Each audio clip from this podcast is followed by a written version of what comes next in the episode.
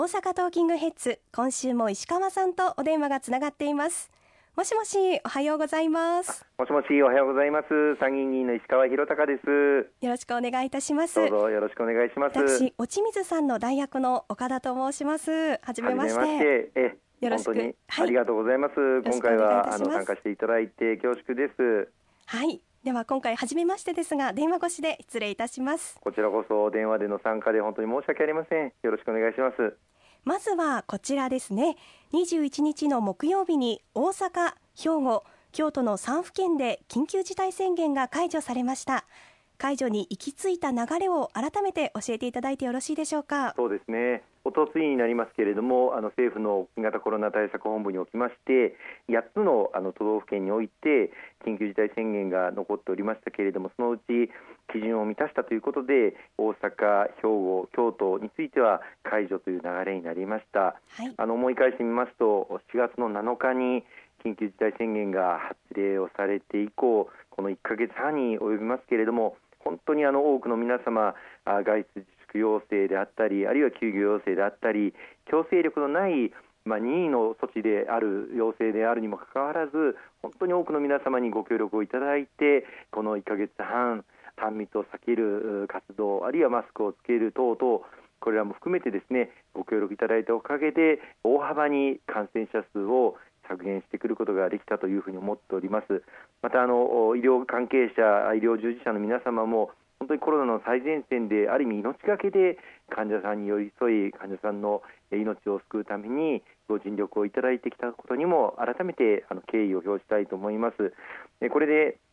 ようやく大阪、兵庫、京都については緊急事態宣言解除という流れになったわけですけれども、まだ残る5つの都府県、北海道、埼玉、千葉、東京、神奈川、ここが残っておりますが、来週の25日月曜日に改めてこの状況を分析、評価をして、今の低い感染状況が続けば、解除できる可能性もあるというふうに言われておりますので、引き続き油断なく状況を見守ってまいりたいというふうに思っています。そうですよね。大阪は新規感染者数がゼロという日も出てきましたので、これも府民の皆さんの努力もあってのことだと思っていいんでしょうか。ね、本当に多くの皆様のご協力で、梅田、難波、天王寺、こういった繁華街におきましてもほとんど人を見かけないという状況がこの1ヶ月半続いてまいりました。またこの間にはゴールデンウィークもあったわけですけれども、本来であれば実家に帰省をする、あるいは友人、ご家族で旅行に行く、こういったことを計画されていた方もいたと思うんですけれども、ご協力をいただいて、ステイホーム、家でとどまっていただいた、その中でいろんな工夫を凝らしながら感染を広げない、それぞれの取り組みをしていただいたおかげで、ここまで新規感染者数を減らすことができたんだというふうに思っております。またそのおかげで、医療提供体制も徐々に拡大をしてくることができて、空きベッド数の確保であったりとか、陽性ではあるけれども軽症患者の方々の宿泊施設の受け入れ、あるいは自宅療養の方々の受け入れ体制、こういったことも進めてくることができましたし、またこの1ヶ月半の間に検査体制も PCR 検査、抗体検査、抗原検査等ですね、大幅に拡充をしてくることができて、次また第2波、第3波がいずれ起こりうるというふうに言われてますけれども、その時への備えもこの1ヶ月半の間に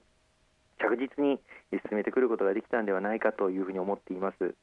緊急事態宣言が解除されて初の週末となりましたが、解除されたとはいえ全て OK というわけではありませんよね。全くその通りですね。引き続きご注意いただきたいことはあるんでしょうか。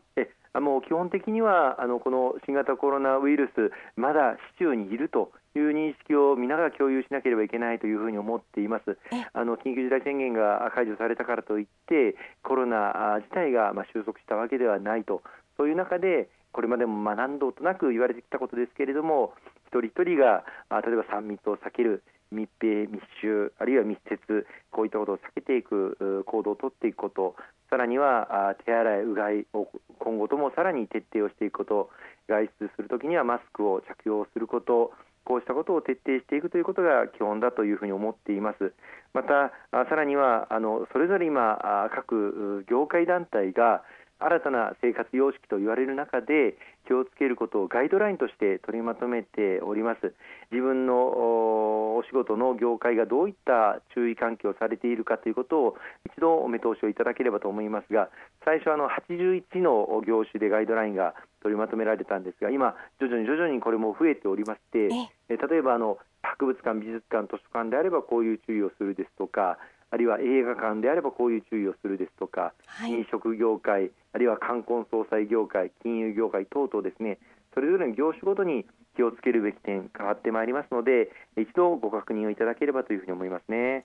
営業時間を夜10時まで、酒類の提供時間は夜9時までとした居酒屋を含む飲食店は営業の自粛要請をすべて解除となりました。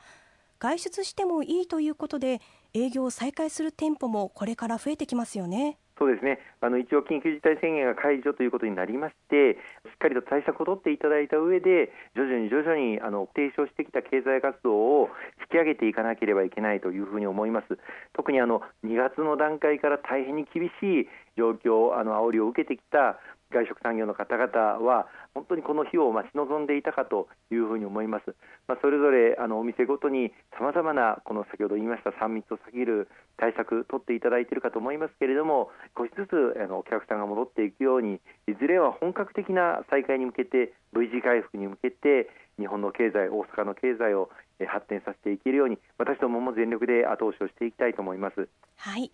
そして気になっていた方も多いと思いますが、学校のことですよね。そうですね。休校中の府立学校や市町村の小中学校などは、来月1日から分散登校で再開となり、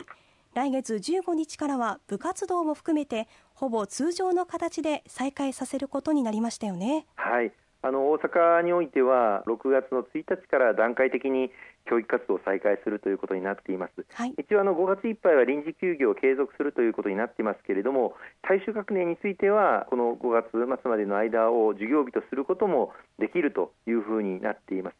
その場合にも1教室あたりの人数を20人程度にすることとか、あるいは感染対策を徹底するとか、こういったことを措置していただくということになっております。その上で6月の1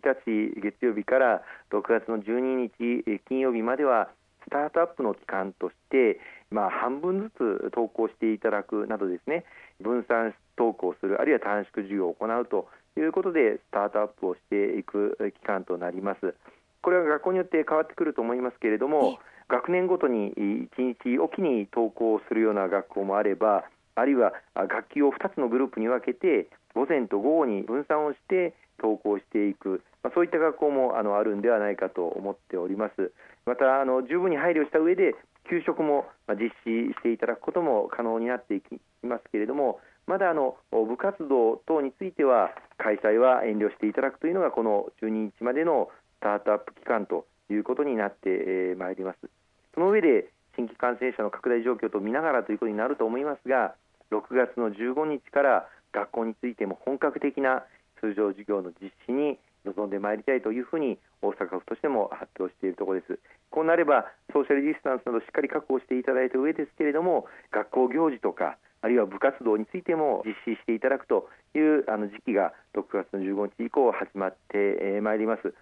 先生方、この期間もですね、オンラインでの授業の取り組みなどさまざまな工夫を凝らしていただきましたけれども、やっぱり学校は子どもたちが登校しての学校だというふうにも思いますので、それに向けた準備もぜひお願いできればと思いますね。はい、学校も含めて引き続き3密は避ける方向でお願いしたいということと、府県をまたいだ不要不急の移動を控えていただくなど、以前までと同じ形には戻っていませんので、これからも注意が必要ですよね。そうですね、特に今日明日は緊急事態宣言が解除されて初めての週末になります。完全に以前のような状況に戻っているわけではないということを十分に注意をいただいて、不要不急の外出はできる限り避けていただく、そういった中で少しずつ新しい日常を取り戻していけるようにともどもに注意していきたいですね。はい、ありがとうございます。後半もよろしくお願いいたします。よろしくお願いいたします。